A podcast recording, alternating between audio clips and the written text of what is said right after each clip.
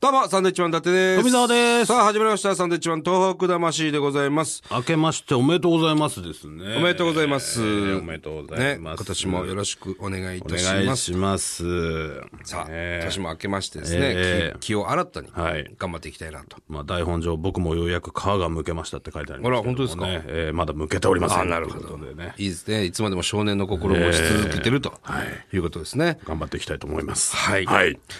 さあさあ、えーまあお正月ということなんですけども、お餅はどうですかお餅は食べてますかお餅は食べてるんじゃないですかうん。食べてる。食べてると思います。あのーお前に関してはもう正月だから餅を食うっていうわけではないですもんね。もあーまあお前と一緒に住んでた時はもう普通に平日から食べてましたう、けど平ね。日っていうかもう夏だったりね。夏関係なくね。関係なく。うん、まあでも、やっぱり結婚してからは、やっぱりお餅はそんなに普段食べなくなりましたね。ああ、そう。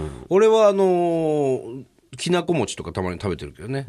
きなこ餅とか、あとは、磯辺、い磯、磯辺焼き。磯辺焼き。磯辺焼きっていうんでしたっけ、海苔餅ね、いわゆはいる。海苔餅にね、あの、スライスチーズを挟んで食べるんですね。もうめっちゃくちゃうまいからね、あれ。ねえまあ、お雑煮とかね、お雑煮。えー食べてると思います。お雑煮は、仙台はね、ハゼの出汁で取るのが仙台のお雑煮ですけど、はい。お前んちは、僕んちなんでしょうね。本出しとかじゃないですか。あ、そういった感じで、え即席えなは感い。じ。だからもう、もともと親が仙台の人間じゃないんでね。うん、そこら辺は多分。で、も、あれでしょ醤油出汁でしょうん、醤油ですね。ね、うん。だから地方によっては、何、味噌とかもあるのかな味噌の、もうある。ある。あるんですよ。和歌山。白味噌。和歌山味噌ですか京京都。都。え、大阪関西も味噌京都は白味噌。はだからね、あ。ああ。お餅も丸かおったり餅の形がね、丸かったり四角だったりだからしそまうすいよね。う、なんですか、結婚してね、その、西と東の人が結婚してさ、あの、雑煮の時に喧嘩になったりとか。あれ、こう違うんだよ、この雑煮じゃねえんだなよ。んで味噌なんだよみたいなね。うん。それで、まあ、離婚する、そんな離婚まではしないでしょ。ねいるのかもしれないですけどそん。な離婚までしてらん ないですよ年ど明うにけしろよ年明け早々に。お雑煮は味噌でしょなんつって、それが理由で。ハゼ入れろ、ハゼバカ野郎。なんでハズなんか入れるのよつって。入れるんだ、バカ野郎、だろう。まあ、それがね、ハゼは高級魚ですから企ね。業です、原因で。うん。いや、いいね、うまい出汁出るんだよ。正ハゼ月、正月離婚っていうね、正月離婚。方もね、たくさんいらっしゃる。いや、いませんよ、そのたくさんはね。悲しい気持ちで聞いてる方も多い。丸餅、四角餅っていうのはどっから境目なんですかねちょっとわからないですね、急に。糸井が。俺、丸餅入れるっていうのはちょっと聞いたことないな。やっぱ西の方なのかなね。西は丸ですね。ええ確かにそうかもしれないですね。まあ、あの、お前じゃあ、なフんかォッサマグナで分かれてるわけですかね。大阪に住んでたことあるけど、お雑煮はどうなるのでうちはだから、ハゼだ。ハゼっていうか、まあ、大阪に住んだ頃、ハゼ多分取り寄せてはないんで、まあ、醤油出しだよね。うん。いろいろありますね。面白い。いくらとか入れる、うちは。お雑煮に。いくら入れたり、あと、伊達巻きでしょかまぼこ。伊達巻きお雑煮に入れんの、入れますよ。甘いじゃん。だって伊達巻甘いよ。入ってるよ。 き。入れない方がいいよ、それ。生まれつき入ってるんだって。いや、生まれつき入ってる意味がわかんないいけや、もうないと俺はもう嫌だよ。ど。あ、そう、変わって ますね。お前だよ、変わってる。なんで俺変わってんのうちのかみさんまあ、も、神さんも仙台ですから、仙台ですからね、伊達巻き多分入ってたと思うな。いや、でも僕はちょっと伊達巻きを雑煮に入れるっていう発想はちだょっからかまぼこも入ってるでしょあかまぼことと、か人参、大根。でしょあと、いくら。で、上にセリがちょっと乗っかってる。感じですかねとう。ちはもうシンプルに鶏肉ぐらいです。あ、鶏肉も入ってる、うちはね。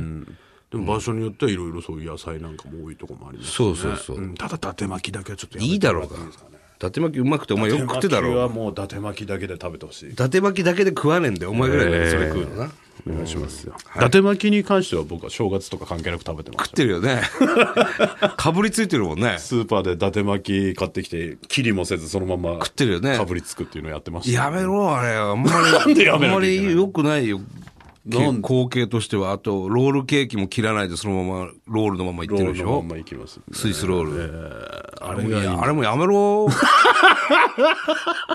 あれもやめろ。そういう人いましたね、そういう先生ねね、あれもやめろ。ね。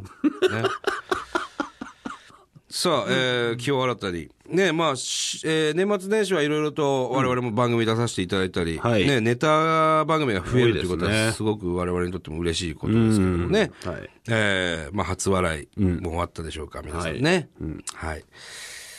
さあ、えーまあ、今年に入って、まあ、来月、再来月と、えーまた3月11日がやってくるわけですよね。早いですうね、ん、まあ我々3月11日はまた気仙沼の方に行こうかなと思っておりますよ。はいうん。まあここ、向こう何年かは行きましょうかね。まあちょっとプライベートになるか番組になるかはまだちょっとわからないですけど、まあプライベートでも行きたいなと思ってますけどね。はい、えーメールが来ております。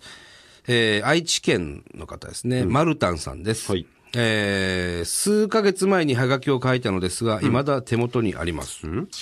えー東日本大震災当日は忘れもしません。高校入試の面接の日でした。面接を終えて中学に行ってレポートを書いて、えーいつものように友達とたわいもない会話をして空を見上げて帰っていたちょうどその時でした。